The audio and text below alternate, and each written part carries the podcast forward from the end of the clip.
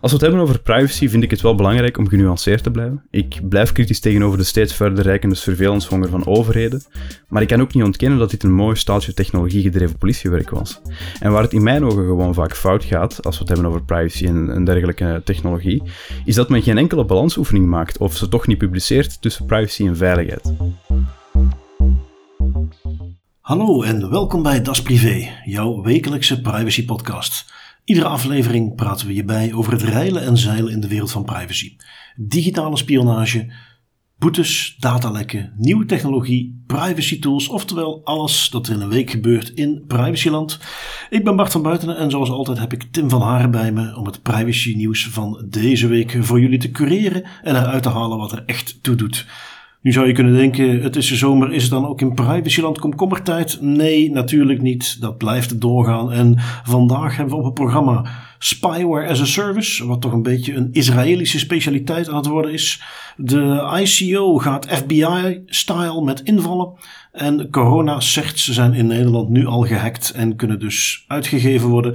Dat en nog meer nieuws in de aflevering vandaag. Verder hebben we uiteraard nog de privacyvragen die via Twitter gesteld werden, die we ook behandelen. En we gaan er meteen in vliegen.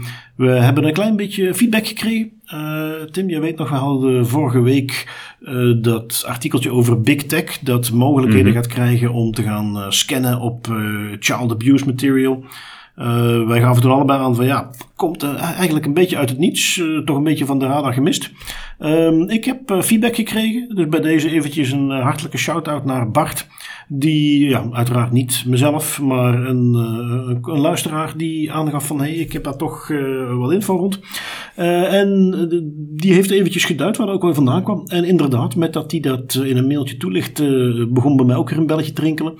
Um, waar dat vandaan komt is dat je uh, een stuk wetgeving had. Wat we, we kennen al de e-Privacy Directive. Dat is, ja, die kennen we vooral van de cookies. Er zit nog meer in die wetgeving. Die, die dekt wat je dus wel en niet mag doen met gebruikersinfo. Wanneer je toegang mag krijgen tot, tot toestellen van gebruikers als ze op het internet surfen. En op een gegeven moment is die met een stukje wetgeving, de Electronic Communications Code, is die scope wat uitgebreid. En eigenlijk iets wat bijvoorbeeld de Facebooks van deze wereld al veel langer deden. Namelijk het scannen naar dat soort uh, materiaal wat ze dan konden weren. Uh, dat werd daardoor ineens niet meer mogelijk. En dat is dus de reden waarom daar nu zo'n uh, ja, relatief korte termijn wetswijziging voor voorzien is. Om dat weer te kunnen doen. Dus dat is iets dat eigenlijk al, al bestond. Uh, dat uh, door een, een uitbreiding in die Electronic Communications Code ineens niet meer kon. Dat de e-Privacy Directive ineens daar ook gold voor dat soort providers. Uh, en was dus nu op rechtgezet met, met die aanpassing. Uh, neemt niet weg, de opmerking die we daar straks, of de, de vorige keer ook al maakten, dat men eigenlijk een uitgelezen kans heeft gemist om dat wat proportioneler te maken. Om dat een beetje duidelijker te maken. Op welke manier mag je dat dan doen? Welke gegevens mag je wel gaan verwerken? Wat niet? Om dan dat soort Uh, misbruikmateriaal eruit te halen. Die kans hebben ze gemist. Um, maar dus uh, zeker interessant uh, om uh, daar eventjes wat feedback voor te krijgen. Dus Bart, nogmaals bedankt. Um, wat ik ook interessant vond, we hebben daar meteen een linkje bij gekregen. Iets wat daarmee te maken had, maar wat uh, een halt toegeroepen was, was de insteek die Facebook op een gegeven moment had om een soort alerts te gaan genereren. Hè. Ja, ja, ze deden al dat detecteren van mogelijk kindermisbruikmateriaal, maar ze wilden een stapje verder gaan en wilden alerts gaan genereren als ze herkenden in de berichten van iemand. En dan wilden ze ook uh, contactpersonen van die persoon gaan proactief informeren. Als zij in de berichten van die persoon iets herkenden wat mogelijk op zelfdoding zou wijzen of op uh, de intentie om zichzelf uh, kwaad te gaan doen. Um, waar ze dus ja, een soort detectiemechanisme in hadden. Uh, testen wezen vervolgens uit dat dat toch wel uh, erg ver kon gaan en dat je dus ook uh, het risico liep dat je ten onrechte allerlei contacten van die persoon ging aanspreken om te zeggen van hé, hey, dit is een risico op zelfdoding, je moet die gaan contacteren, terwijl de persoon in kwestie dan zou zeggen van ja, waar heb je het over, alles in orde met mij, uh, met alle gevolgen van en da- da- daar is toen een, een halt toegeroepen, uh, maar dat is een beetje in dezelfde context, dus vond ik heel interessant om daar wat feedback op te krijgen. Het is wel wat dat je zegt en dat, ik blijf dat jammer vinden, hè. We hebben al vaak gezien, plotseling maakt die technologie deel uit van een nieuwe wetgeving of van een nieuwe richtlijn. En in plaats van dan die kans te nemen om ervoor te zorgen dat het deze keer op een goede manier gebeurt, of op een betere manier eigenlijk eerder, gaat men gewoon uitzondering na uitzondering inbouwen in wetgeving of boven de wetgeving om ervoor te zorgen dat dat nog kan blijven doorgaan. In plaats van die opportuniteit vast te pakken om effectief eens te gaan uitzoeken wat de beste manier is om dat te voorzien. Want ik denk, allee, er is niemand mm-hmm. tegen het opsporen van kindermisbruikmateriaal. Maar er zijn natuurlijk wel gradaties in hoe dat je dat kan gaan aanpakken. Net zoals dat je bijvoorbeeld met A N P R-camera's hebt of met monitoring.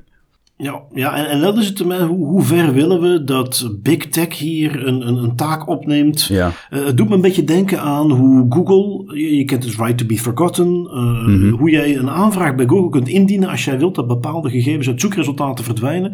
En dat Google dan degene is die een soort ballotagecommissie opricht waarin zij gaan bepalen, mag jij wel of niet je recht om vergeten te worden uit te oefenen? Is dit voldoende maatschappelijk relevant? Ben je een politiek figuur? Of is dit een, een zwaar genoeg een misdrijf dat we vinden dat er moet blijven staan? Dat is dan iets wat Google gaat bepalen. En daar heb ik het in die context altijd al moeilijk mee gehad. Want wie is Google eigenlijk om dat te gaan bepalen? Dat is ook iets waar al, al meerdere rechtszaken over zijn geweest. Waar Google zei, we gaan dat niet verwijderen. En naderhand ze dat alsnog moesten doen. Omdat dat eigenlijk die, die taak hoort niet bij hen te liggen. En dat is waar mm-hmm. ik hier ook wat bang voor ben. He, opnieuw, niemand gaat in discussie dat uh, kindermisbruikmateriaal, dat we daar iets tegen moeten doen. Maar hoe ver mogen ze daarin gaan? En hoe lang kun je allerlei analyse en, en verwerking van mensen hun en privéberichten gaan doorvoeren onder de noemer, ja, dit is om dit en dit materiaal tegen te gaan.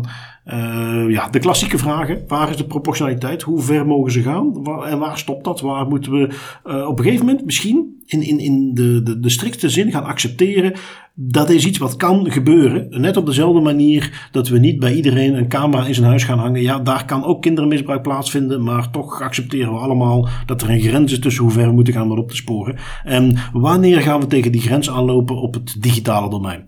Een beetje een herhaling van zetten, we hebben het daar vaak over gehad, maar dat is waar dit nog steeds weer op neerkomt en waar volgens mij nog steeds niet, omdat dat misschien ook te moeilijk is, maar waar het toch tijd wordt dat er eens een keer een lijn in het zand getrokken wordt om te zeggen van ja, dit is hoe ver we daarin willen gaan en, en zover gaan we niet.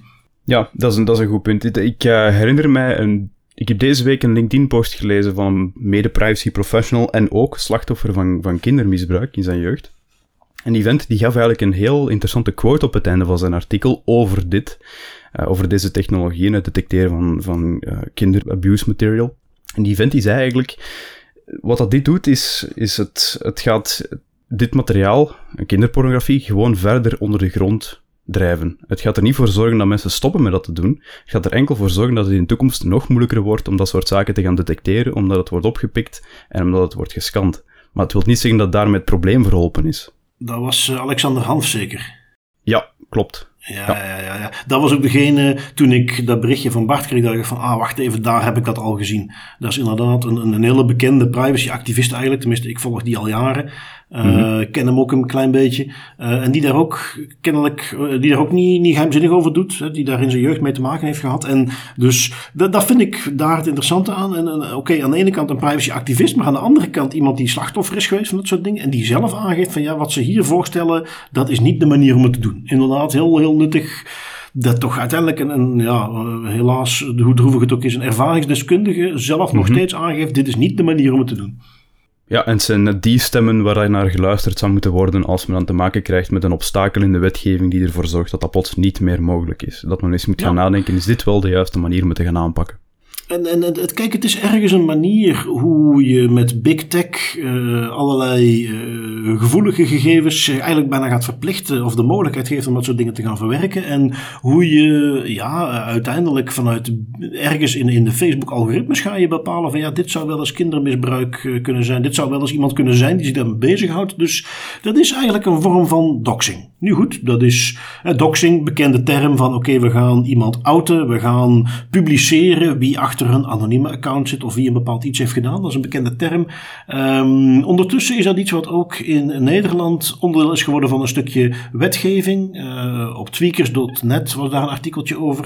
Uh, je hebt dat wel uitgezocht, Tim. Wat wil men in Nederland gaan doen? Ja, momenteel is doxing eigenlijk nog niet strafbaar, uh, omdat er juridisch gezien geen sprake zou zijn van een bedreiging met een ernstig misdrijf of een stelselmatige inbreuk op de persoonlijke levenssfeer van de betrokkenen. Nu, om daar even een voorbeeld van te geven van hoe ver dat, dat kan gaan. Een recent voorbeeld van doxing is... Uh, dat was een developer achter Tenacity. Dat is een privacyvriendelijke versie van de audio-editor Audacity, waar deze podcast mee gemaakt wordt. En die man die gooide de handdoek in de ring. Die stopte met de ontwikkeling van Tenacity nadat een groep wakko's op het lumineuze idee was gekomen om hem aan zijn voordeur te intimideren. Die mensen waren aan zijn adres gekomen nadat uh, fanboys van een rivaliserende versie van de software zijn echte naam via een oude YouTube-comment gevonden hadden. En ze hebben zijn adres en zijn naam gedeeld op four chan. En blijkbaar was dat dan, ja, hebben ze daar niet zo op de verbeterde versie van hun favoriete software. En in een kaple- compleet absurde move hebben ze maar beslist om hem te gaan intimideren, echt voor zijn neus aan zijn voordeur. Dus dat is een voorbeeld van doxing, hè. Het publiceren van informatie met het oog op het intimideren van de persoon of verdere actie te proberen en, te drijven. Misschien qua context iets waar de, de rechtstreekse aanleiding in Nederland was, dat doxing ook gebeurde van politieagenten, hè, waar foto's van werden genomen en die dan vervolgens op internet werden gezet met, met ook het niet expliciet genoemde, maar toch eigenlijk het doel van, kijk, hier kun je ze vinden, ga maar eens verhaal halen. Ja, precies. Of bijvoorbeeld eh, virologen, wat uh, toch ook een, een doelgroep zijn van bepaalde dubieuze groepen op social media en, en dergelijke. Ja, als die hun adres vrijkomt, dan kan het ook wel eens zijn dat je een gekke militair hebt die daar hallo komt zeggen. Zou zomaar kunnen, zou zomaar kunnen. Puur hypothetisch, hè? Ja. Maar dat, helaas, doxing was nog niet strafbaar. Um, en daar wil nu, daar willen ze nu in Nederland wel verandering in brengen. Dat is precies waar het Nederlands ministerie van Justitie en Veiligheid iets, Veiligheid iets aan wil doen, met een nieuw wetsvoorstel om de strafrechtelijke lat lager te leggen, zodat doxing kan worden aangepakt met maximaal een, st- een celstraf van een jaar. En daarnaast, en dat is ook niet onbelangrijk, het wetsvoorstel moet slachtoffers weerbaarder maken. De wet moet er eigenlijk voor zorgen dat mensen makkelijker beroep kunnen doen op online platforms en internetproviders om onrechtmatige content, content die zij niet willen dat publiek staat, te laten verwijderen. Dus dat is wat meer power to the user. Dat vind ik altijd wel fijn om te zien dat daar ook rekening mee wordt gehouden. Ja, absoluut. Het enige wat dan weer natuurlijk de, de, de uitdaging hier wordt, is dat men in dat wetsvoorstel de term doxing te breed maakt. En dat, dat, uh, dat men in die zin de mogelijkheid weer biedt dat uh, men daar misbruik van gaat maken door iemand anders dan weer aan te klagen voor, ja, jij bent me aan het doxen. En vervolgens kunnen ze daarvoor vervolgd worden wat er... Ja, en, en dat is altijd bij dit soort wetgeving. Hè. We zien dat in de context van uh, politie. Je hebt nu...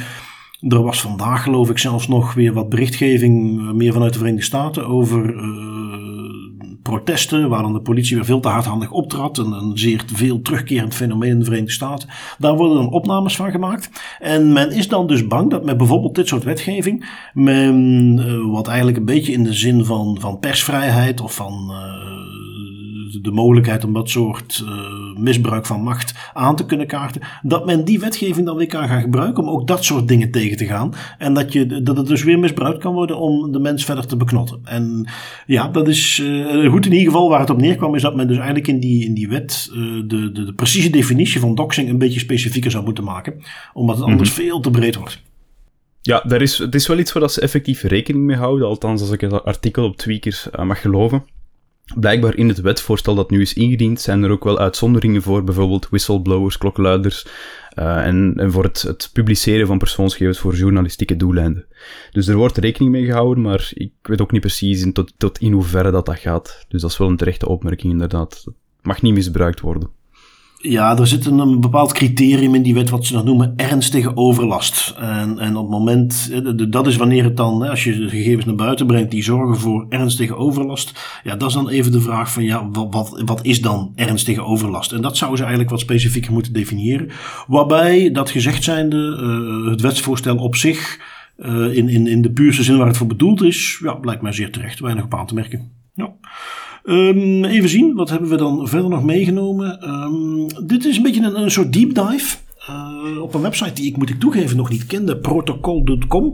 Uh, die hebben een, een artikel wat gaat over de W drie C. Ik weet niet of jij de W drie C kent, uh, Tim? Ah, dat is, dan, dat is een, een standaardisatieorganisatie voor het internet, right? Ja, ja, dus op het moment, en dat, dat, dat gaat om hele simpele dingen. Ik weet nog in een grijs verleden toen ik websites maakte en je ging dan opzoeken wat doet een bepaalde tag. Ja, dan kwam je ook op de W drie C website, uh, mm-hmm. haakje H T M L, haakje dicht, uh, allerlei tags. Ja, zij hebben dat dan gestandaardiseerd. En hoe werkt dat? Dat is, dat is iets wat uh, een beetje teruggaat naar de roots van het internet. Waarbij ze dan zeiden van ja, als wij iets gaan toepassen, een bepaald standaard, dan, dan willen we dat met zoveel mogelijk mensen kunnen bespreken. Dus er is een, een forum opgericht, dat is eigenlijk het W drie C. Waar nu gaat dat via een hele fancy GitHub comment uh, discussie. Waar je dan vervolgens issues aan kunt maken. Waar dan vervolgens gekeken wordt hoe gaan we dit behandelen. En waar je dus... in de context van de internetstandaardisatie uh, dingen kunt aanbrengen. En dan gaan ze daar als een soort consortium waar, waar hele grote bedrijven in zitten, waar onderzoekers in zitten, gaan ze daarover praten. Hoe kunnen we dat doen? Uh, waar ik dat voor het eerst wat ben gaan volgen is toen een tijd geleden het principe van do not track daar werd besproken. Uh, do not track is iets wat ondertussen in de meeste browsers als setting wel bestaat. En het idee was van ja, je kunt dat als gebruiker kun je dat instellen. En je kunt zeggen ik wil niet getrackt worden. En dat is dan een setting die een browser meegeeft als jij een website bezoekt. En dat geeft dan aan of je wel of niet getrackt moet worden.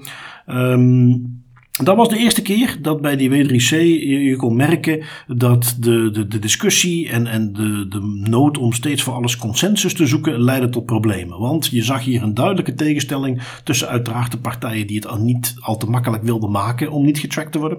En de, ja, laten we zeggen, meer privacy voorvechters die ook in die verschillende belangengroepen zaten die de W drie C uitmaken. Wat heeft uiteindelijk tot gevolg gehad? Do not track is een soort vrijwillige setting. Een website is dus op geen enkele manier gehouden om zich daaraan te houden, om die do not track setting te respecteren. En betekent dus ook dat dat uh, vaak niet gebeurt. Uh, meestal niet zelfs. Uh, dus je kunt dat wel ingeven, maar dat doet verder rest weinig. En dat is ook meteen een beetje het, het, het probleem. En waar het artikel over ging, is dat ze dat een beetje proberen uit te lichten. En waar ze ook gingen kijken naar de tot, totstandkoming bijvoorbeeld van relatief uh, nieuwere privacy features. Um, Google's Flock is daar voorbij gekomen. Ze halen het voorbeeldje aan van een van de senior engineers bij Apple die daar een issue aangeeft. En die dan uh, iets probeert aan te kaarten. En dan zie je in de discussie onderin hoe daar een heleboel mensen met, met alternatieve agenda's, bijvoorbeeld iemand die zelf in de ad-industrie werkt, die discussie aan het manipuleren zijn, uh, dat een hele andere kant op proberen te trekken, daar ineens allerlei dingen bij halen die niks te maken hebben met het issue waar het voor gelogd wordt. En hoe dus uiteindelijk iets wat ooit, ja, wat je toch soms een beetje zag, zeker in de beginjaren van het internet, een beetje een soort democratische hippie-gedachte. Het idee was van ja, we gaan met z'n allen daarover discussiëren. Uiteindelijk komt er een consensus uit. En belangrijk om nog mee te geven, wat de W drie C besluit is niet bindend. Je mag dat ook volkomen negeren, maar vanwege dat consensusmodel, op het moment dat we het er allemaal over eens zijn, ja, dan gaat iedereen zich daaraan houden. Dat was het idee een beetje. En dat is iets wat dus de laatste jaren een beetje aan het vervagen is. Uh, waar je ziet, ik heb er dan zelf ook nog eens een beetje doorheen geklikt. Uh, dat dat issue waar uh, Apple uh, mee naar boven kwam, ze noemen dat bounce tracking, weer een andere vorm dat tracking plaats kan vinden. Dat is voor het eerst in februari twintig twintig gelogd als issue. En uh, vervolgens zie je dat we nu, de laatste dingen die ik kon vinden was mei twintig twintig. En dat daar nog steeds uh, geen standpunt over is. En qua stadia waar dat doorgaat, iemand logt een issue, dan kan iedereen daarover praten. Op een gegeven moment komt men een beetje naar een standpunt toe. En dan zou dat naar een soort besluitvormingsproces kunnen gaan, waarbij dat als een nieuwe standaard gaat erkennen worden. Maar wat je dus nu ziet is dat zelfs al maar gewoon om tot dat punt te komen dat je het zou kunnen laten stemmen, dat wordt dan op iedere mogelijke manier geblokkeerd in, in die W drie C. Uh, wat je dan vervolgens nog ziet uh, is dat um, je kunt lid worden van de W drie C, maar dat is iets wat vanwege de hoogte van de fees niet voor iedereen is weggelegd. En uh, je ziet ook, ja, je gaat daar veel tijd in moeten stoppen. Je moet iets aanbrengen, je moet daarmee discussie voeren, totdat dat helemaal tot een soort stemming kan komen. Um, je ziet dat bijvoorbeeld in, in een van de deelgroepjes in de W drie C, die heet dan Improving Web Advertising. Ja, daar is bijvoorbeeld tien procent van alle leden is van Google. Um, want die kunnen zich dat permitteren. Die hebben mensen die ze vrij kunnen maken om die discussie te voeren. En dan zie je zelfs nog voor dat het naar de stemming gaat, waar men dan altijd zegt, hè, W drie C geeft aan van ja, ieder, ieder bedrijf heeft maar één stem. En dus hoe het democratisch houden. Maar je ziet dat om eenmaal te komen tot een stem, dat proces al tot op het bot gemanipuleerd is. Hè, waar, uh, dat, dat lijkt niet veel, maar als je ziet hoe zeer verscheiden dat is. Als je dus tien procent hebt in één bepaalde groep en je laat vervolgens, uh, qua leden, en je laat die vervolgens allemaal, omdat die tijd hebben, omdat je het geld hebt om die mensen daarvoor te betalen, je laat die continu discussiëren. Waarbij mensen die dat als vrijwilliger doen of activisten een beetje ondergesneeuwd worden. Ja, dan zie je hoe eigenlijk, hè, dat, dat is een beetje een follow-up van de lobbying, hoe dat proces gemanipuleerd wordt en hoe je dus bepaalde nieuwe privacy features er gewoon niet doorheen krijgt door zo'n uh, instituut. Ja, dat is de klassieke big tech eigenlijk. Hè. Veel lobbywerk, veel tijd en geld kunnen vrijmaken om, ik ga niet zeggen mensen de, de verkeerde informatie te geven, maar een alternatieve realiteit te proberen te presenteren, waarin dat bepaalde dingen wel en niet mogen, omdat dat hun goed uitkomt. Bovendien stel ik mij de vraag, ik vind het een heel nobel doel, W drie C. het standaardiseren van het web. Maar als het gaat om privacy settings, je gaf al aan, er is niemand die je verplicht om, om die privacy settings effectief te configureren en aan te nemen. Wat gebeurt er als je dat niet doet?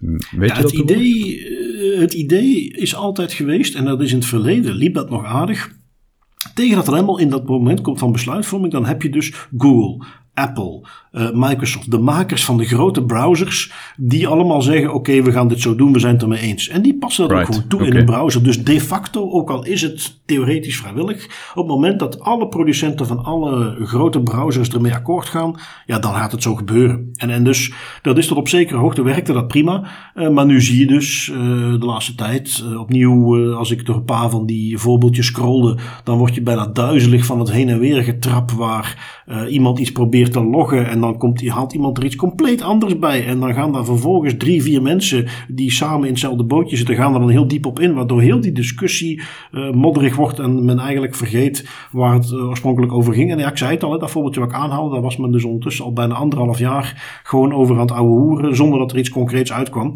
En hoe dus dat proces, zeker als het dan gaat om privacy features, uh, gewoon ja, bijna vergelijkbaar met hoe Facebook zijn rechtszaken voert, uh, op allerlei uh, vormvereisten en, en randzaken wordt dat uitgerokken, tot je uiteindelijk iets waar iedereen snapt, dit is een overtreding, je moet een boete voorkomen, maar dan kunnen ze het jaren uitrekken voordat het eindelijk tot een beslissing komt, omdat zij nu helemaal de macht en de tijd en de middelen hebben om dat proces zo lang mogelijk te rekken. En ja, dat is dus iets wat van de rechtbank nu ook wat is doorgevloeid naar bijvoorbeeld de W drie C, waar ze daar dus uh, ja, veel moeite hebben om daar nog iets afgeklopt te krijgen. Ja, en, en dat bewijst nog maar eens de intenties van bedrijven die, allee, die in de big tech cirkel zitten, hè, Google, Facebook en dergelijke. Mm. We kunnen daarvan zeggen wat we willen, maar zolang dat ze deze praktijken blijven doen, is er voor mij al sinds een duidelijke indicatie van waar dat hun, uh, waar dat hun intenties liggen als het gaat over privacy. Ja, je, je ziet dat ook. Um, ik heb daar een follow-up artikeltje bij gevonden. Iets wat uh, vanuit vice dot com. Daar zit een journalist, Joseph Cox, die ontzettend vaak met goede privacyartikels komt. Nu weer, vice dot com. Uh, wat heeft hij gedaan? Iets wat je bijvoorbeeld, we hebben hem al eens voorbij horen komen. Iets wat ook bij die W drie C was behandeld. Uh, de V L O C-standaard van uh, Google. Waarmee ze een soort alternatief wilden gaan bieden voor uh, third-party cookies. Volledig afgefakkeld daar ook. Um, het idee was nog steeds van ja, we hebben dus iets waarbij we toch naar, naar reclame toe allerlei dingen kunnen doen. Uh, toch bepaalde categorieën kunnen maken, maar men uiteindelijk alleen maar in de hele grote lijnen informatie krijgt over uh, de gebruiker. Wel, waar Joseph Cox een artikeltje nu over gaat, is, moet ik erbij zeggen, een voornamelijk Amerikaans georiënteerde industrie van bedrijven die niks anders doen. Hun hele businessmodel is garanderen aan mensen die klant zijn. Wij kunnen die, die relatief pseudonieme, uh, op het oog anonieme uh, advertentie-I D's, wij kunnen die herleiden tot een persoon. Uh, hoe ze daarachter zijn gekomen, hoe, hoe ver dat gaat, is dat ze zich hebben voorgedaan als een potentiële klant. Ze hebben contact gezocht met, uh, in dit geval ging het om een zeker Brad Mack, de C E O van Big D B M, een van de grootste databrokers wat dat betreft, die in dus de, ja, wat hij dan dacht salesgesprekken waren, uh, heel duidelijk aangeeft, uh, als ik even een kleine quote uit het artikel doe, all Big D B M U S A data assets are connected to each other. Um, Uh, hij legt verder uit dat uh, maids, dat is dan een naam voor zo'n advertentie-I D, maids are linked to full name, physical address, phone number, email address and I P address if available. The dataset also includes other information too numerous to list here. Dus iemand die, goed, het is sales, laten we misschien zeggen dat hij het wat extra aandikt, maar die in feite gewoon aan het opscheppen is over hoe makkelijk hij van een op het oog zogenaamd anoniem advertentie-I D kan teruggaan tot een persoon. Uh, dus, dus waar we het al vaker over hadden, hoe men op die manier probeert waarborgen in te bouwen en probeert te verkopen van ja, maar uh, het is uiteindelijk maar een, een soort anoniem profiel dat we aanbieden en waar mensen advertentie op kunnen doen, maar ze weten niks over jou, maar hoe dus zelfs dat niet klopt. En hoe daar een hele industrie bestaat van bedrijven die niks anders doen dan dat soort I D's dan weer gaan koppelen aan een persoon. Iets waar ook in het artikel zelf al genoemd wordt van ja, kijk, dat is iets wat sowieso in de context van Europa illegaal is. De G D P R verbiedt dat specifiek. Um, in de V S is dat minder uitgesproken, omdat je daar die, die, die lappendeken hebt van privacywetgeving die, die alles en niets dekt. En waar dit soort dingen dus ook nog gewoon kunnen. kunnen. Um, maar waar het mij vooral om gaat is dat het aanduidt, niet zozeer dat het dan in de Verenigde Staten legaal is en hier niet, maar vooral het kan dus. En dus al die garanties die ze proberen te bieden over hoe het zogenaamd anoniem zou moeten zijn, als puntje bij paaltje komt, kunnen ze toch teruggaan tot een persoon. Ja, en zelfs al is de helft van die sales pitch waar, is er nog altijd een akelige realiteit. Hè. Het, het echt kunnen teruggaan tot, tot namen, I P-adressen, eigenlijk alles dat je wilt beschermen, alles dat je wilt dat niet iedereen zomaar aan kan, dat wordt gewoon te koop, te grabbel gegooid voor de hoogste bieder. Dat is, ja, dat is, dat is dystopisch en zeer blij natuurlijk om te horen dat dat dan in Europa niet zo is. Hè. Opnieuw, het is denk ik iets dat bijna elke podcast wel eens aan bod komt, maar thank God voor G D P R. Want uh, zonder die leuke mooie wetgeving zouden we hier ook wel met een paar irritante dingen zitten. Ja, ja, en je ziet steeds meer hoe dat, uh, ook al kun je daar uh, op roepen dat het te laat was en dat het niet genoeg doet, maar je ziet hoe het een beetje de gouden standaard op het gebied van privacywetgeving aan het worden is. En hoe langzaam maar zeker dat een beetje uitwaait doorheen de wereld. Het is iets wat we ook al vaak in de podcast genoemd hebben, wat je niet kunt verwachten dat er in een paar jaar gefixt is. Maar... ja, ik ben daar in tegenstelling tot sommige anderen wellicht een beetje een optimist in, waarbij ik denk dat die G D P R en, en, en vooral de rechten die eraan ontleent een soort olievlek is die langzaamaan gaat uitbreiden over heel de wereld en dat we aan het evolueren zijn naar een omgeving waarin men beter met die gegevens omgaat en niet minder en dat we dus niet, wat je wel eens hoort, in die situatie moeten gaan denken van ja, privacy is dood. Nee, ik denk dat privacy aan een zware revival bezig is, eventjes helemaal Lazarus gaat en dat dat effectief terug aan het komen is. Ja, ja, inderdaad. Het, gewoon al het, het, het idee dat je bij bepaalde technologieën het onderscheid gaat moeten maken tussen de Amerikaanse service en de Europese service, omdat één wetgeving bepaalde dingen toelaat of juist niet toelaat, dat alleen al zou een mooie indicator moeten zijn dat er effectief wel iets leeft in Europa. Nou, ik, ik denk ook dat we op termijn, zelfs in Amerika, dat men op termijn niet anders kan dan G D P R-achtige wetgeving daar gaan aannemen. Omdat ze gewoon op grenzen botsen, dat ze niet verder kunnen en dat de manier hoe men dan nu met data omgaat, dat dat uh, iets is waar uh, langzaamaan paal en perk aan gesteld gaat moeten worden. Maar goed, dan hebben we het over vele jaren. We zullen het zien. Ik kan het uh, alleen maar toewensen. Absoluut. Uh, iets wat daarbij uh, aansluit uh, is, is uh, bedrijven die er los van... Hier hebben we het dan meer over bedrijven die er relatief open in zijn. Die zeggen, ja, ons businessmodel is databroker zijn. Wij koppelen data aan elkaar en wij gaan terug tot het individu op basis van op het oog, maar gewoon een I D. Dan heb je nog een andere categorie. Uh, waar we ook in de intro al een beetje aankondigden, de, de, de spyware as a service. Je hebt bedrijven die maken software met maar één doel. Dat is mensen kunnen hacken, toegang krijgen tot hun gegevens. Um, een land wat daar nogal in gespecialiseerd is, is uh, Israël. En uh, je hebt er daar eentje meegenomen. Een heel mooi onderzoek van uh, Citizen Lab. Uh, uiteraard ook gepost op de hofleverancier security punt n l. Hoe men daar dus naar gekeken heeft. En hoe men daar weer zo'n uh, nieuw bedrijfje gevonden heeft uit uh, Israël. Uh, welk bedrijfje was dat? Ja, dus uh, Microsoft en Citizen Lab, een universitaire onderzoeksinstelling die zich richt op het snijvlak van informatietechnologieën, mensenrechten en mondiale veiligheid, die hebben een onderzoek gedaan naar het gebruik van politieke macht in cyberspace. En ze zoomen daar specifiek in op, wat ik trouwens een geweldig grave term vind, mercenary spyware.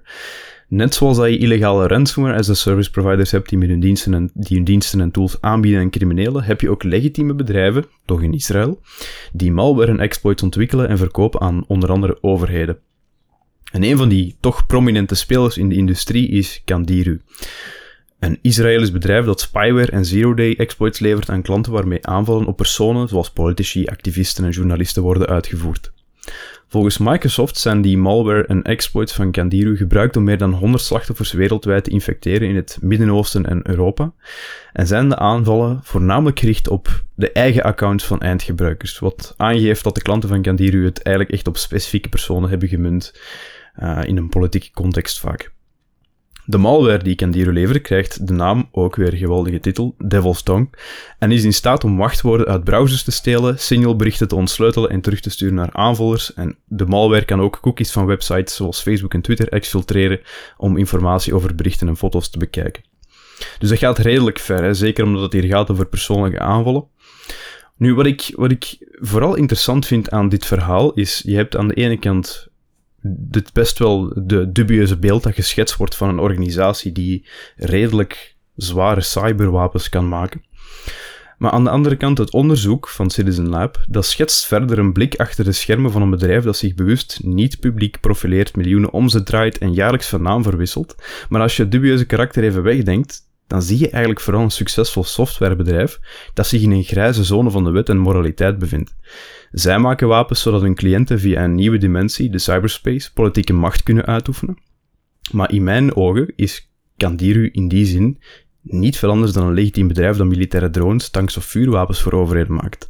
Het blijft natuurlijk wel een gevaarlijke gedachte, bedrijven die zonder duidelijk wettelijk kader cyberwapens ontwikkelen en verkopen aan overheden, maar uiteindelijk, ja, dit, dit is iets redelijk nieuw, hè. De, de legitieme bedrijven die effectief cyberware, malware, spyware gaan ontwikkelen om te verkopen aan overheden, om te gebruiken als wapen. Het is eigenlijk, zoals we dat al vaker zien in deze context, een, een uh, verdertrekking van dingen die in de fysieke wereld al bestaan en die nu en die aan banden zijn gelegd, waar hele duidelijke wetgeving om bestaat en die nu overgaan naar het digitale domein en waar men daar eigenlijk nog niet over nagedacht heeft en waar die wetgeving nog niet helemaal uitgeklaard is. Um, je, je weet, we hebben al het soort wetgeving, uh, als ik me niet vergis, dat het verdrag van Wageningen, wat gaat over, mag je encryptietechnologie wel of niet exporteren? Mag je die gaan verkopen? Want da, da, daar kun je ook weer dingen, dat kan ook voor uh, nefaste doeleinden aangewend worden.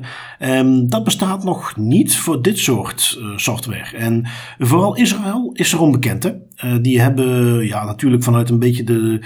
Ja, laat ik zeggen, de wat militaristische oorsprong in Israël. Uh, het feit dat iedereen dienstplicht heeft. En, en in de context daarvan heeft men een speciale eenheid opgericht. Uh, unit achtentachtig honderd, hè, achtentachtig honderd. De inlichtingendienst. En die staan erom bekend dat mensen die daar hun dienstplicht hebben voldaan. En die, laten we zeggen, als het ware zijn afgestudeerd in uh, dat soort uh, hacking tools. Dat die vervolgens een bedrijfje oprichten. Uh, de N S O Group is ook een heel bekend bedrijf in die context. Waar Citizen Lab ook vaak zijn pijlen opricht. Die inderdaad software maken met als enige doel om uh, toegang te krijgen tot, tot data. Uh, die aan de ene kant ingezet kan worden door handhavingsdiensten, politiediensten. Om op een manier die binnen het kader van de wetgeving past toegang te krijgen tot gegevens van criminelen. Denk aan Cellerite, die de software maakt waarmee je toegang kunt krijgen tot iPhones. Um, maar die ja, uh, ook een, een heel duister kantje heeft. Dat uh, regimes, uh, ja, wat pakken ze vaak als voorbeelden, onderdrukkende regimes. Zoals in Myanmar, in Azië of in bepaalde landen in Afrika, uh, in het Midden-Oosten, uh, ja, dat die gewoon misbruikt kan worden om, uh, laten we zeggen, dingen zoals vrijheid van meningsuiting, uh, uh, tegenstanders van het regime, uh, om die uh, aan te pakken. En ja, dat is hier uh, het, het, uh, ja, de moeilijkheid, uh, want aan de ene kant... Dus weet je dat er uh, rechtmatige klanten zijn van dit soort software, die hiermee dingen doen die in de wet geregeld zijn, waar wettelijk overzicht is geregeld, waar een rechter toestemming moet geven voor je zoiets doet, zoals we dat in het Westen kennen, maar waar we niet naïef moeten zijn en weten dat vervolgens die software ook gewoon verkocht wordt aan andere regimes. En, en, en dat is waar misschien er ook een stukje hypocrisie is, dat dat soort bedrijven à la Candiru, N S O, uh, Cellerite altijd doen alsof ze daar een heel uh, zwaar proces hebben om eruit te halen wie die software wel of niet koopt, terwijl de praktijk gewoon is, en dat is waar Citizen Lab ook heel veel onderzoeken naar heeft gepubliceerd, dat zij aantoonbaar kunnen maken dat die technologie van die bedrijven gewoon gebruikt wordt door regimes die zich niet bezighouden met dingen die in de wet goed geregeld zijn en van handhavingsdiensten, maar die inderdaad gebruikt worden om bepaalde groepen te onderdrukken of om uh, vrijheidsstrijders, journalisten uh, te onderdrukken, toegang te krijgen tot hun data en die vervolgens op te pakken. En dat is natuurlijk het duistere kantje aan dit soort software. Ja, ja, en het, hetgeen dat mij hier vooral in interesseert is inderdaad dat dit is een, een enorme grijze zone, zowel op moraliteitsvlak als op, op het wettelijk kader dat hier rond gehanteerd of, of dat er eigenlijk gewoon nog niet is. En ze doen maar wat en ze kunnen maar wat doen, omdat er gewoon nog geen... geen afspraken zijn gemaakt rond het, het aanleveren van cyberwapens, want dat is uiteindelijk wat het is. Het is gewoon het aanleveren van wapens aan nati- nazistaten, of wat dan nu fysieke wapens zijn of digitale wapens. Het effect is hetzelfde. Het is politieke ja. macht uitoefenen, politieke druk uitoefenen. En of dat je dat nu fysiek doet of digitaal, die grens is er eigenlijk niet. En uiteindelijk gaan we wetgeving zien die dat ook aan banden legt. Er lopen nu meerdere zaken tegen de N S O Group. Uh, wellicht dat Candiru hier ook slachtoffer van gaat zijn. Uh, die dat wel gaan opleggen. En, en dat, ja, daar zie je gewoon het, het, het jammere feit dat vaak wetgeving en internationale afspraken een beetje achterlopen op de realiteit. Zeker in techland, omdat dat gewoon sneller evolueert.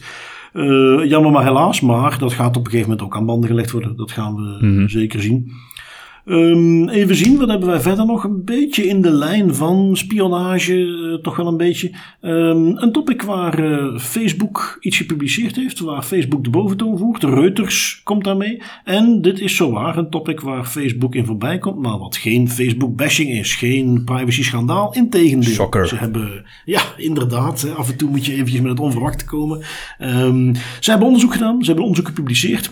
En zij, ja, want, want dat is misschien iets wat ook wel eens interessant is om mee te geven. Hè. Facebook heeft natuurlijk als organisatie een heel groot deel van de activiteiten die zij doen, hebben te maken met moderatie, hebben te maken met analyse van dingen die ze op hun platform zien gebeuren en waarvan ze denken van hier zit een luchtje aan. En dan hebben zij hele teams, ik bedoel dan heb ik het over teams met honderden mensen, uh, waar uh, skills in zitten, waar, waar competenties zitten, waar ons cert punt b e of onze Federal Computer Crime Unit stik jaloers op zou zijn om die mensen in dienst te kunnen hebben. Ja, daar heeft Facebook er een paar honderd van rondlopen.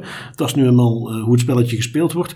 Maar die zijn dus bezig met dat platform uit te spitten. En die doen onderzoek en om de zoveel tijd publiceren ze dat. En dat is hetgene wat ik dan heb meegenomen voor dit uh, topic, is zo'n onderzoek wat gepubliceerd is. Want op een gegeven moment, wat ziet Facebook? Uh, zij zien een doelgerichte actie Uh, waar wat zij willen attribueren, toekennen aan Iran, waarbij ze zeggen, ja, wij zien hier dat uh, specifiek gericht op uh, tweehonderd medewerkers van Amerikaanse bedrijven, uh, bedrijven in de aard van uh, defensietechnologie, uh, high-tech, artificial intelligence, bedrijven waar, die een doelwit zijn omwille van hun technologie, uh, dat via Facebook er een actie werd opgezet richting dus die tweehonderd medewerkers om uh, die zover te krijgen dat je daar contact mee krijgt, dat Die in, dat die reageren en dat je die uiteindelijk zover kunt krijgen dat ze dus op een link klikken, dat ze op een website komen waarbij hun toestel of hun software gehackt kan worden en je dus toegang krijgt tot hun omgeving, tot hun credentials, in kunt loggen in dat bedrijf. Dat is waar het om gaat. En, en ja, dat volgt een beetje de, de klassieke werkwijze ondertussen. We hebben die al vaak voorbij zien komen.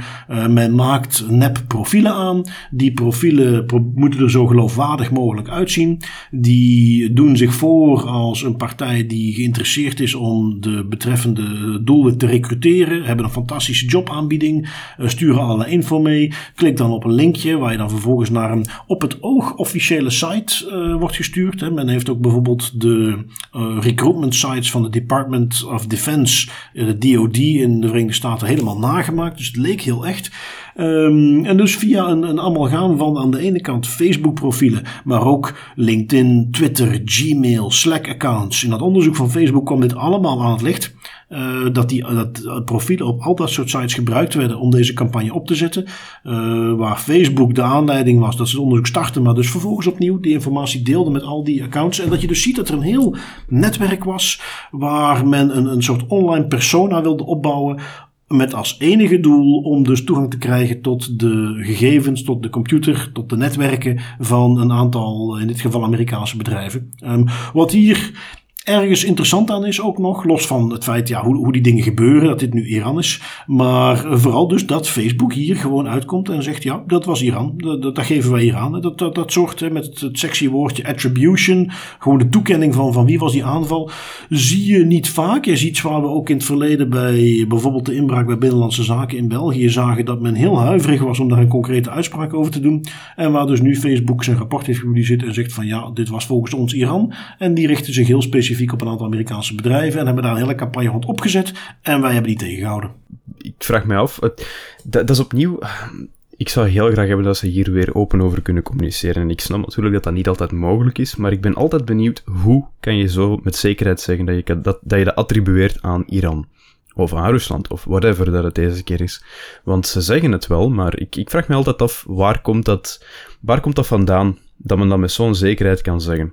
Terwijl andere instanties dat niet met zo'n zekerheid kunnen zeggen of durven zeggen, omdat ja, als je natuurlijk de verkeerde met de vinger aanwijst, dan kunnen de politieke represailles wel eens niet mals zijn. Ja, het is iets waar, uh, als je gaat kijken hoe dat soort dingen, hoe die teams werken. Ik bedoel, mm-hmm. opnieuw, binnen Facebook heb je daar een gigantisch groot team voor. Die hebben contacten met soortgelijke teams binnen Microsoft, binnen LinkedIn, wat tegenwoordig ook Microsoft is, binnen Google. Um, die bouwen ook echt profielen op van dat soort groeperingen.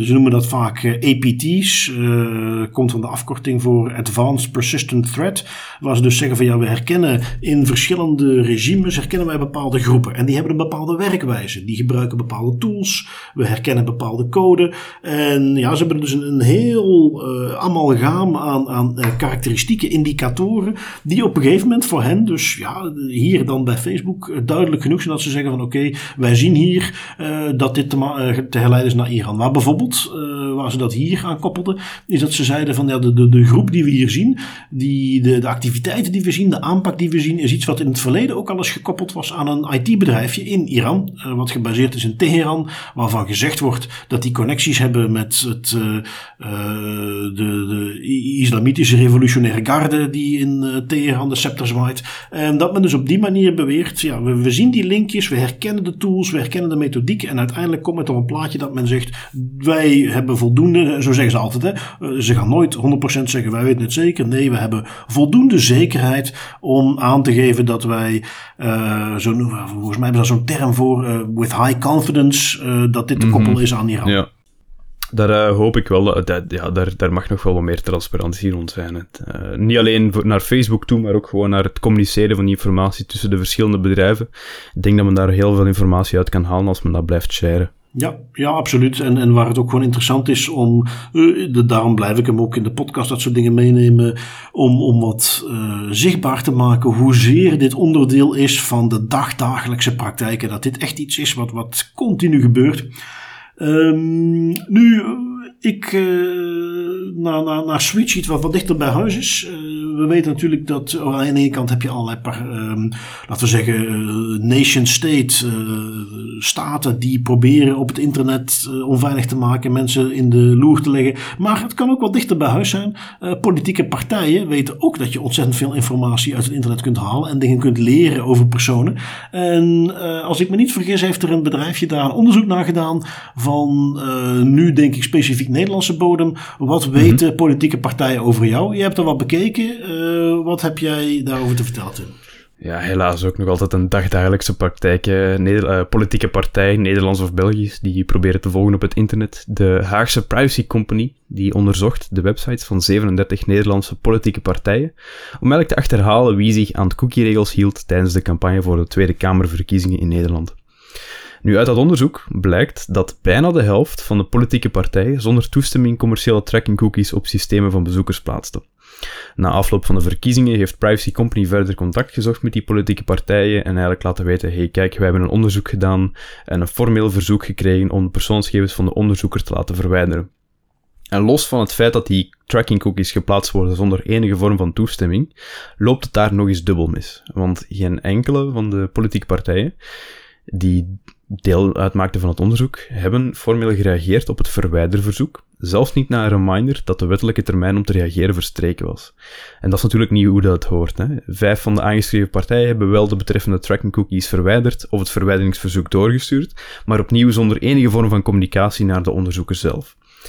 En dat is zorgwekkend, want als een heleboel, bijna de helft van de politieke partijen in Nederland die meedoen aan de Tweede Kamerverkiezingen, zo nalatig omgaan met de communicatie naar de betrokkenen toe wanneer dat die zijn recht wil uitoefenen, ja, dat is, uh, dat is natuurlijk niet hoe dat hoort. Hè? Dat, dat zou veel beter mogen. Ja, daar mag je voor innemen. En ja, dat is iets waar... Goed, dit is nu een onderzoekje in Nederland, maar in België heeft men daar ook bij de laatste verkiezingen naar gekeken, waar volgens mij vooral de N V A het meeste geld stopte in campagnes, het meeste keek naar analyse-tools. We kennen natuurlijk Cambridge Analytica, mm-hmm. uh, waar dat ook mee gebeurde. Um, rond... Ja, dat is weer het gebrek aan transparantie. En, en waar ik ook... Het, het jammer vindt dat ook politieke partijen, hè, dan, dan, dan denken we toch weer aan de democratie, aan uh, uiteindelijk, dat lijkt af en toe een beetje een vergeten gedachte te zijn, maar als politieke partij is jouw oorspronkelijke doel toch geweest om de wil van de burger te vertegenwoordigen in een regering.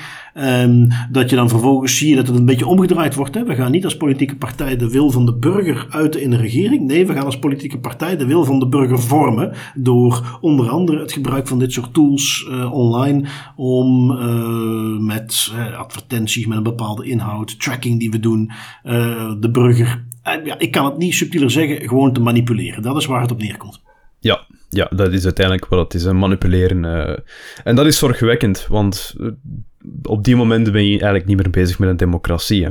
En als je met politieke partijen zit die proberen, of zelfs niet proberen, maar gewoon effectief de, de stemmen kunnen manipuleren in hun voordeel, ja, dan, uh, dan komt de democratie zelf ook in het gevaar.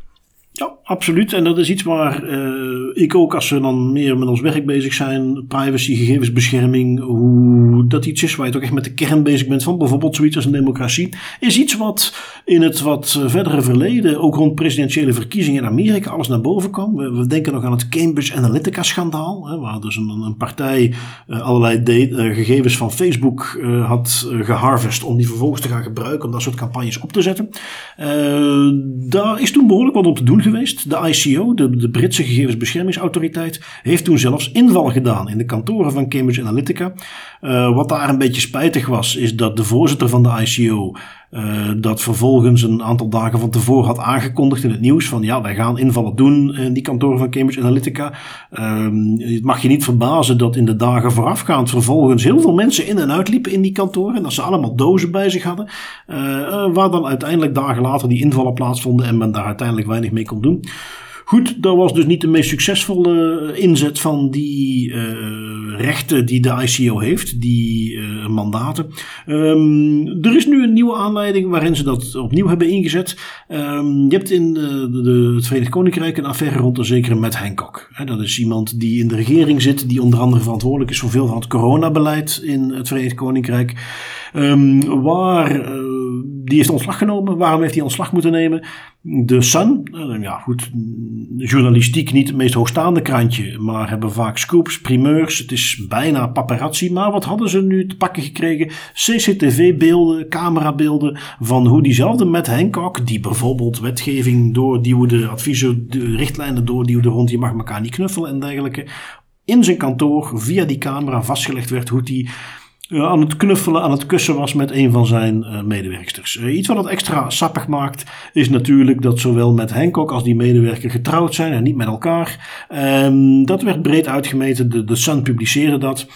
Um, nu goed, dat had dus als gevolg dat die man ontslag moest nemen. Uh, los eventjes van uh, het schuinmarcheren in zijn huwelijk. Uh, waar ging het hier vervolgens als nasleep over? Van ja, eigenlijk nu we erover nadenken. Hoe komt de Sun aan die beelden? Uh, Matt Hancock gaf aan van ja, ik, was, ik wist helemaal niet dat die camera er was in mijn kantoor. Dat mag ik hopen. Ja, in twintig zeventien. Ja, nee, het was geen vorm van digibitionisme. Ik zal er eens even flink mee uitpakken. Hij wist het dus echt niet. In twintig zeventien was het kantoor gerenoveerd. In twintig achttien kwam hij er pas in. En in twintig zeventien met de renovaties was er dus zo'n camera geplaatst. Uh, hij was in ieder geval op de hoogte. Ja, iedereen die een klein beetje G D P R, uh, gegevensbeschermingskennis heeft, die weet dat informeren heel belangrijk is. Dus die had dat moeten weten. Dan was het waarschijnlijk ook niet gebeurd. Uh, maar het onderzoek ging dus nu vanuit de I C O, die dat ter oren kwam en die zeiden, hier moeten we meer van weten. Hoe komt men aan die beelden? En om dat te doen, heeft de I C O effectief weer invallen gedaan. En ja, dat is wel leuk om te zien, ook als je dan de beelden ziet van zo'n inval. Uh, dan zie je dus de, de I C O die echt met van die, ja, die F B I-style jasjes met I C O enforcement op de achtergrond uh, dan binnenvalt bij zo'n organisatie, gesteund door de politie. Um, en waar men dus, ja, met, uh, dus effectief de, de mogelijkheden heeft om dat soort invallen te doen, daar onderzoek naar te gaan doen.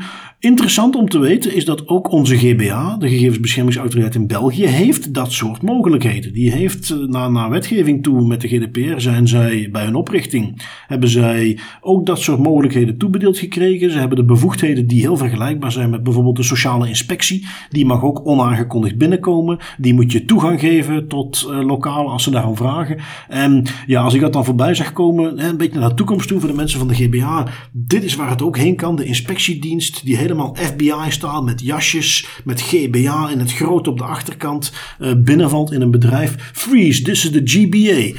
Ik, ik zie het al helemaal voor me. Um, en dan uh, vervolgens allerlei documenten en laptops in beslag neemt. Ja, dat is wat ja, ja. de I C O hier dus gedaan heeft. Um, ja, ik denk ook, hè, als men het dan heeft over uh, nieuwe mensen binnenhalen, uh, talent werven bij de G B A. Ja, dit soort acties kan ook naar marketing toe een flinke waarde hebben natuurlijk.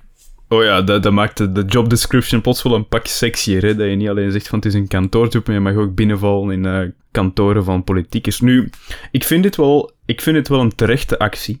Niet alleen omdat we hier spreken over de aard van, van de, de relatie tussen die Hancock en, en zijn medewerkster, whatever, dat de terzijde gelaten. Het is merkwaardig en zorgwekkend dat een krant zoals The Sun aan videobeelden kan komen van een camera die in het kantoor van een politieker hangt. Want dat getuigt gewoon van een, een zeer groot gebrek aan beveiliging van de beelden, van de logging, van alles dat ermee te maken heeft. En dat wilde niet, hè. De, de, de politiekers praten ook over gevoelige onderwerpen. Soms wil je absoluut niet dat die, dat die gesprekken zomaar open en bloot op tafel komen voor iedereen. En dan is het zorgwekkend dat, dat zelfs een krant zoals The Sun, zoals je het zelf al aangeeft, niet meteen het meest uh, hoogstaande qua journalistiek, dat zelfs zij al, al videobeelden rechtstreeks vanuit het kantoor kunnen krijgen. Dus ik ben zeer benieuwd wat er uit dit rapport gaat komen. Ja, want de bedoeling is dus achterhalen hoe kwamen ze daaraan. Ja, um, dat is merkwaardig. Een, een voorbeeldje uh, wat we vanuit het N R C hebben meegekregen over hoe dit soort systemen uh, beelden verzamelen. Ja, wat daar ook het voordeel van kan zijn. We hebben het vaak genoeg over hoeveel camera's er zijn, surveillance en wat het voor impact kan hebben. Hier hebben we een klein voorbeeldje gehad over uh, waar dat, dat wel uh, zeer zinvol is gebleken. Is uh, de aanslag die recent het nieuws haalde. Peter R. de Vries, misdaadverslaggever.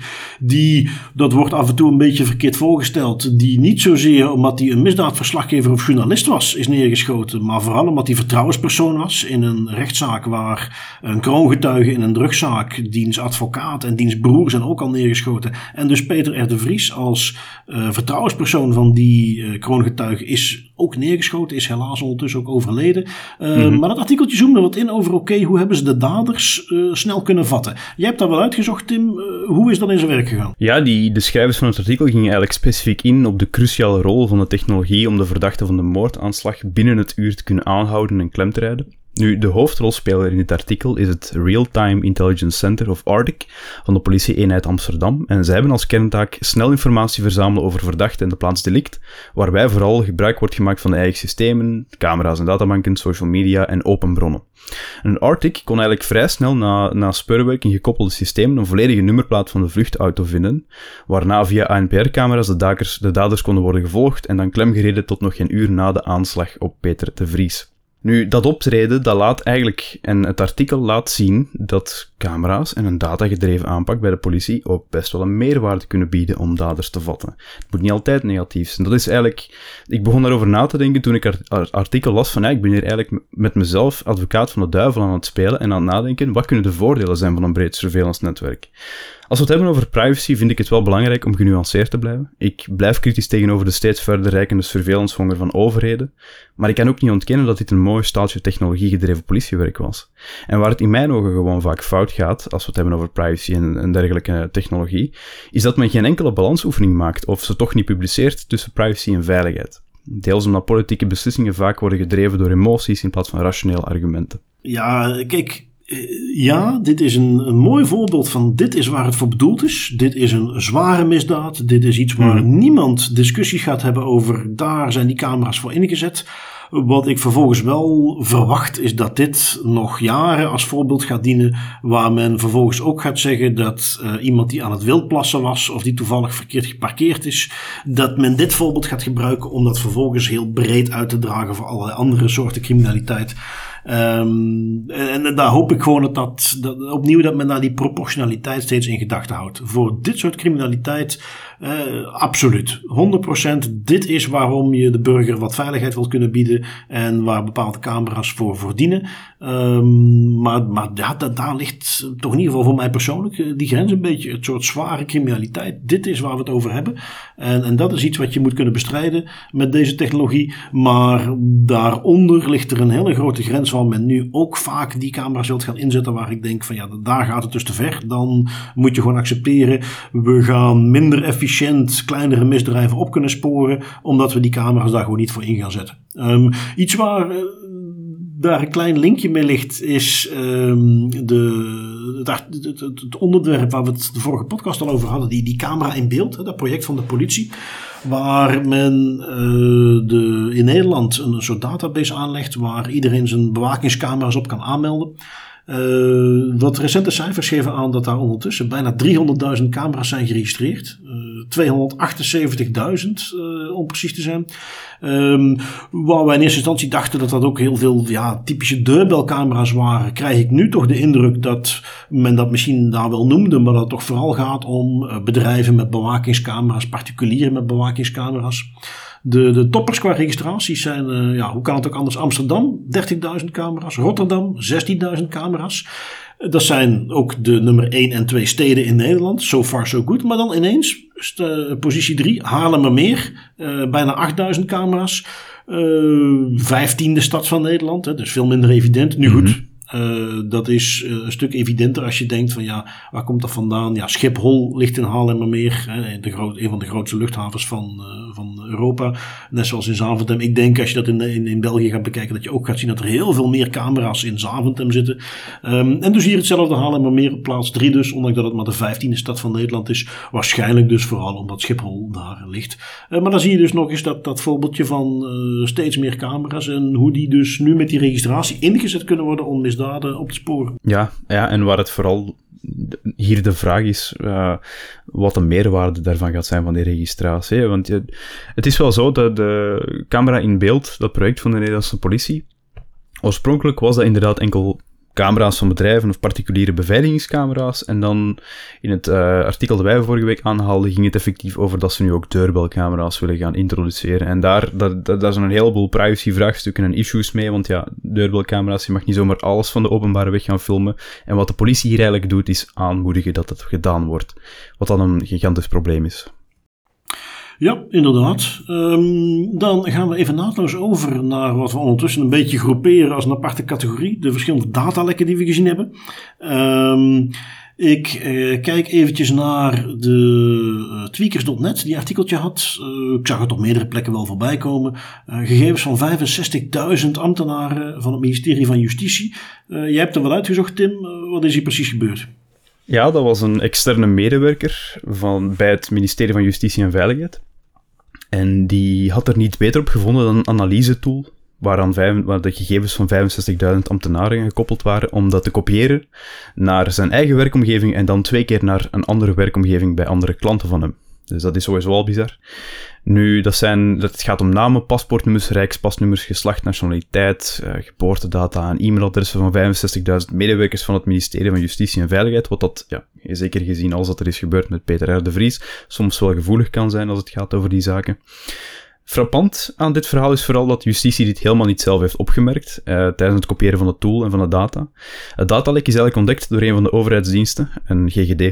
En deze instantie ontdekte de gegevens tijdens een routinecontrole van het eigen netwerk, waarop plotseling de gegevens van vijfenzestigduizend ambtenaren van justitie te zien waren. Uh, toch wel vreemd. Dus good job, G G D. Nu, iets dat me wel grondig begint te storen als het gaat over datalekken, is dat men bij dit soort meldingen vaak zegt, men zegt steeds dat er geen aanwijzingen zijn dat de data door onbevoegden zijn ingezien of gebruikt, bla bla bla.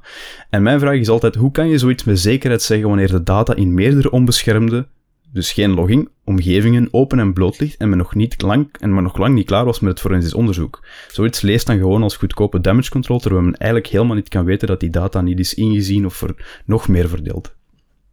Ja, en dat is in principe wat je in de context van datalekken vaak moet hanteren, tenzij je kunt aantonen door logs, door, door echt uh, duidelijke gegevens, deze data is niet toegankelijk geweest, men heeft daar geen misbruik van gemaakt, heeft daar geen toegang toe gekregen. Ja, dan mm-hmm. kun je dat zeggen van oké, okay, het valt wel mee. Kun je dat niet aantonen, heb je die logs niet, ja, dan moet je ervan uitgaan dat heel veel mensen daar toegang toe hebben gehad. En dat is vaak net een beetje het omgekeerde wat men daar uh, toepast. Um, als ik even zie, we hebben iets wat uh, relatief recent naar buiten kwam. Vandaag zelfs, als ik me niet vergis. Een lek bij een coronatestcenter. Je, je weet nog, we hebben het uh, een tijdje terug over het Europese coronacertificaat gehad.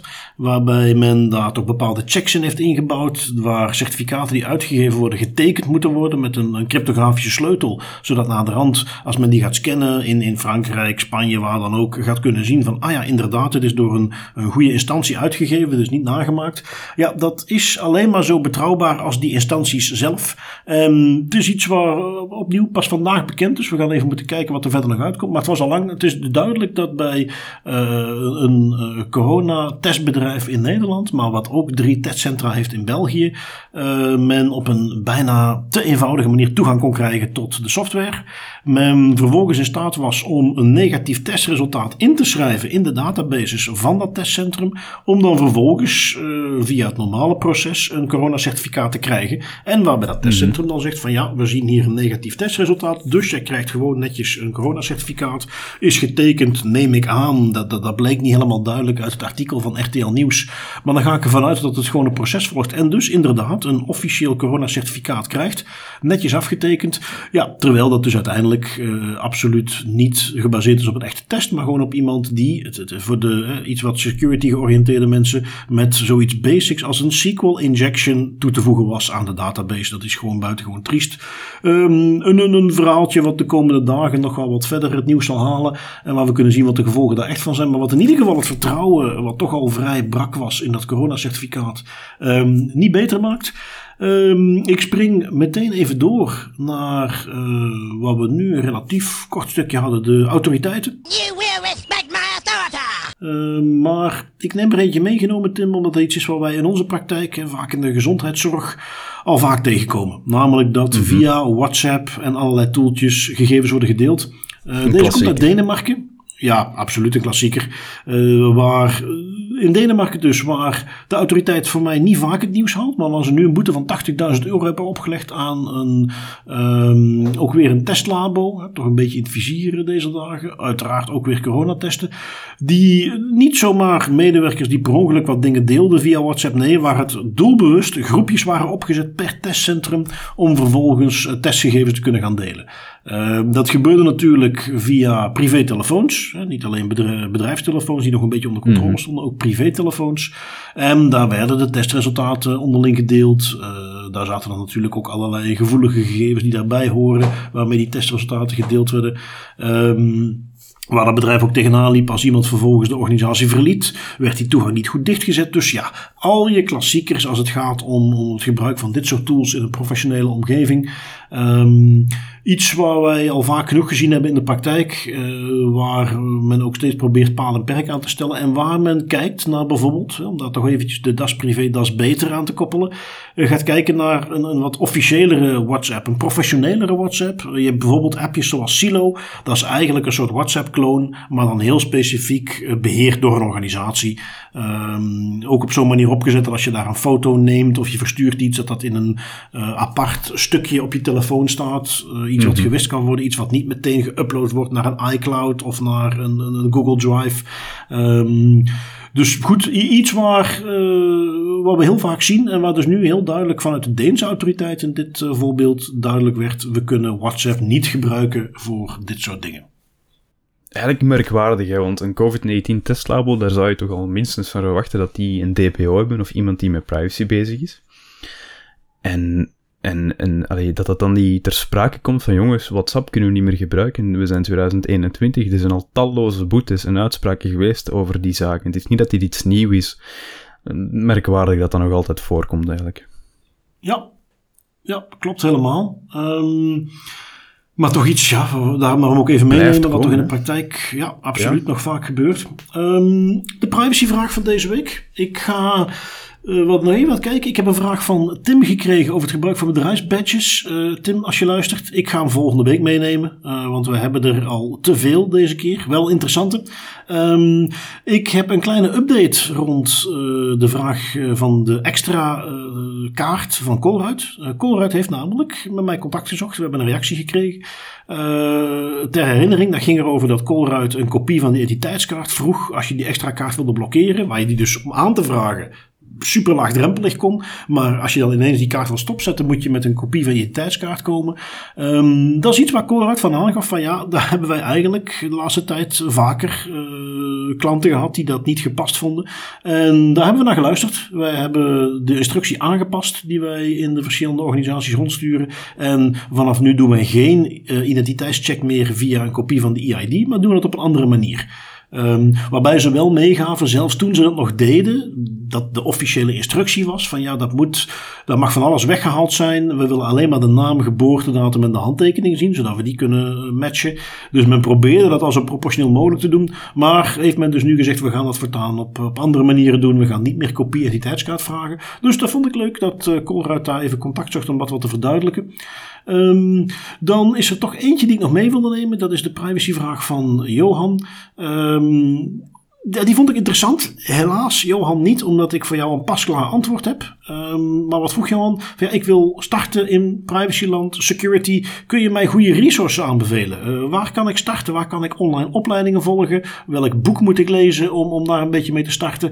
Uh, gelieve me niet door te verwijzen, zei hij, naar wetteksten. Maar wat kan ik nu doen? Zoals je dat eigenlijk voor heel veel dingen tegenwoordig kunt. Hè? Online resources zoeken. En uh, wat, wat moet ik nu vinden om te starten in, in, in een carrière in privacy of security?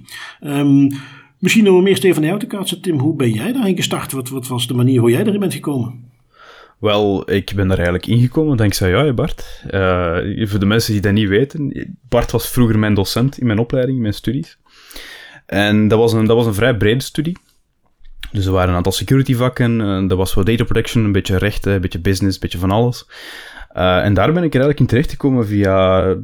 Ja, dat, dat, was, dat was lesgeven, dat was, dat was een PowerPoint waar dat dan heel duidelijk werd uitgelegd. Wat is privacy, wat doet privacy, wat, wat is data protection, hoe is dat in verhouding met security? Daar ben ik erin gerold. Ja, en, en um, ja goed, jij bent dan uiteindelijk gewoon gestart uh, bij ja. Ja, wat toen uh, mijn bedrijfje was, uh, waar je als consultant bent gestart. Ja, zo ben je erin gerold.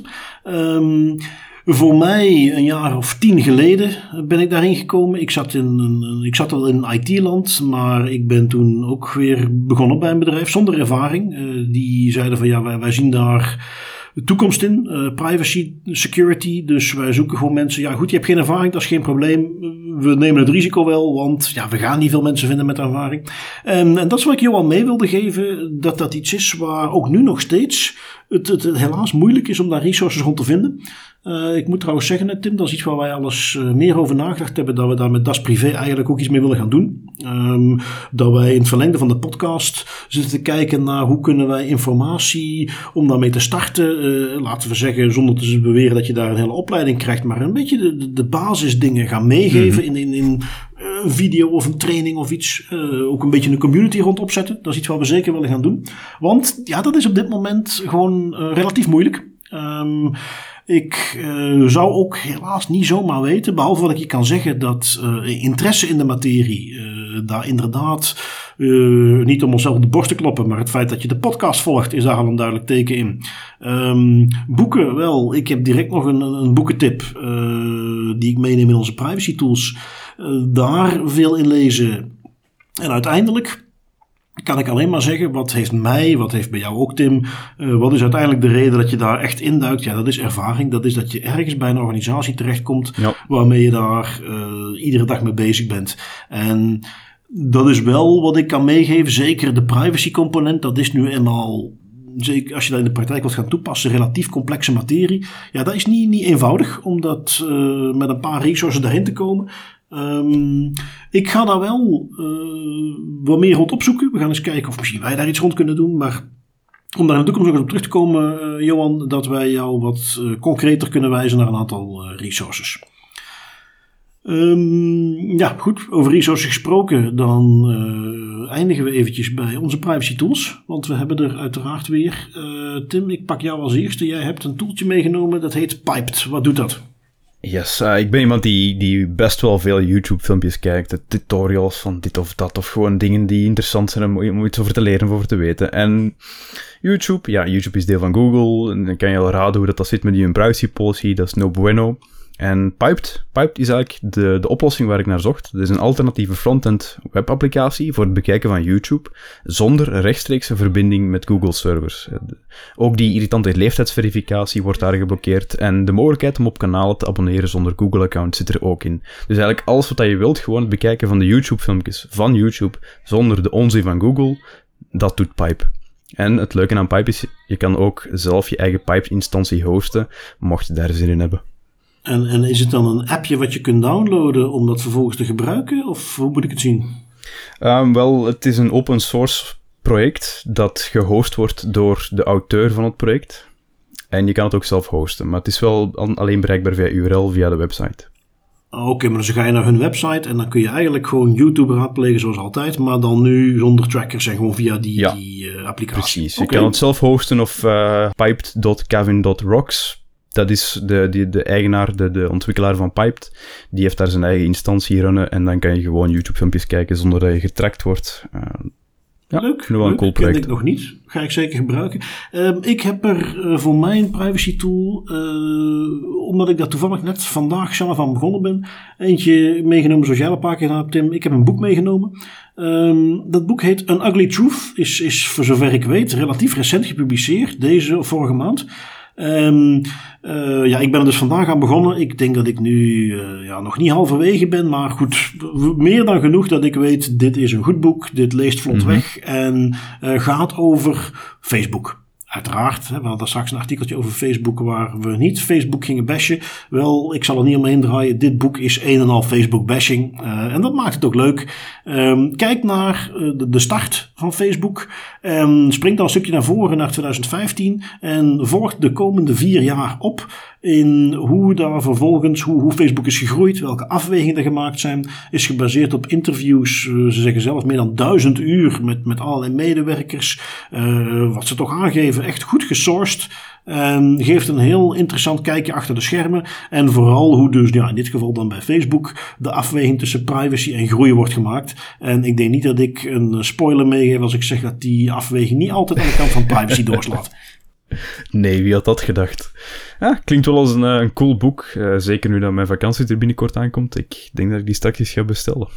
Ja, zeker weten. Um, goed, dan zijn we weer aan het einde gekomen van, ja, moet ik toch weer toegeven, weer een iets langer dan beoogde aflevering, want dat is privé. Ik denk maar dat ja, dit gewoon is... de benchmark aan het worden is, om eerlijk te zijn. Een uur, een, ja, een uur ja. en tien minuten. Het is elke er keer is... van hetzelfde.